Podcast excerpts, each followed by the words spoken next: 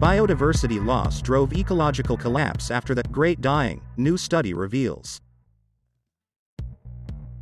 From the news desk of Farming Portal and Agri Newsnet, we recorded this audiocast.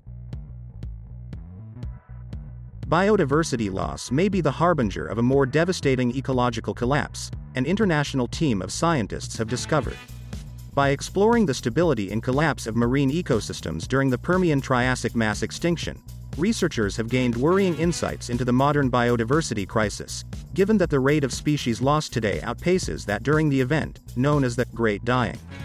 The history of life on Earth has been punctuated by several mass extinctions.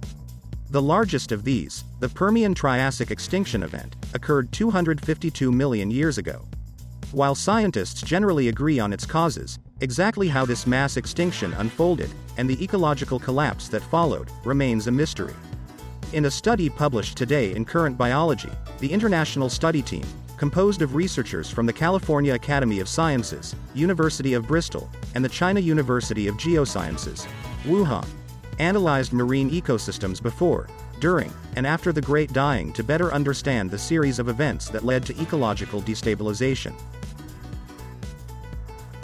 They examined fossils from South China, a shallow sea during the Permian Triassic transition, to recreate the ancient marine environment. By sorting species into guilds, or groups of species that exploit resources in similar ways, the team was able to analyze prey predator relationships and determine the functions ancient species performed. These simulated food webs provided plausible representations of the ecosystem before, during, and after the extinction event. You are listening to a audiocast production out of our international studios. The fossil sites in China are perfect for this kind of study because we need abundant fossils so we can reconstruct food webs, said Professor Michael Benton from the University of Bristol. Also, the rock sequences can be dated very precisely, so we can track step by step all through the crisis when life in the oceans was killed by heat shock, ocean acidification, and loss of oxygen from the seabed, and then through the steps of recovery of life. The Permian Triassic extinction serves as a model for studying biodiversity loss on our planet today, explained Academy Curator of Geology Peter Roopnarine, PhD. In this study, we determined that species loss and ecological collapse occurred in two distinct phases, with the latter taking place about 60,000 years after the initial biodiversity crash. The event itself wiped out 95% of life on Earth, or about 19 out of every 20 species. Likely triggered by increased volcanic activity and a subsequent spike in atmospheric carbon dioxide, it caused climatic conditions similar to the human-driven environmental challenges seen today, namely global warming, ocean acidification, and marine deoxygenation. Despite the loss of over half of Earth's species in the first phase of the extinction, ecosystems remained relatively stable, said Academy researcher Yuangeng Huang, PhD, now at the China University of Geosciences. Interactions between species decreased only slightly in the first phase of the extinction but dropped significantly in the second phase, causing ecosystems to destabilize. Ecosystems were pushed to a tipping point from which they could not recover, Huang continued. An ecosystem is more resistant to environmental change when there are multiple species that perform similar functions. If one species goes extinct, another can fill that niche and the ecosystem remains intact.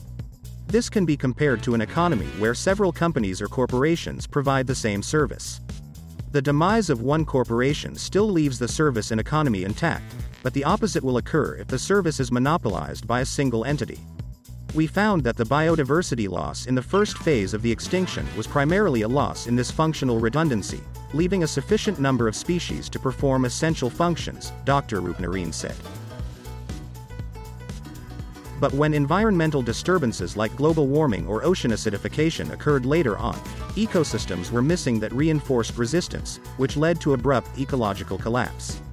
For the study team, their findings stress the importance of considering functional redundancy when assessing modern conservation strategies and remind them of the urgent need for action to address today's human-driven biodiversity crisis.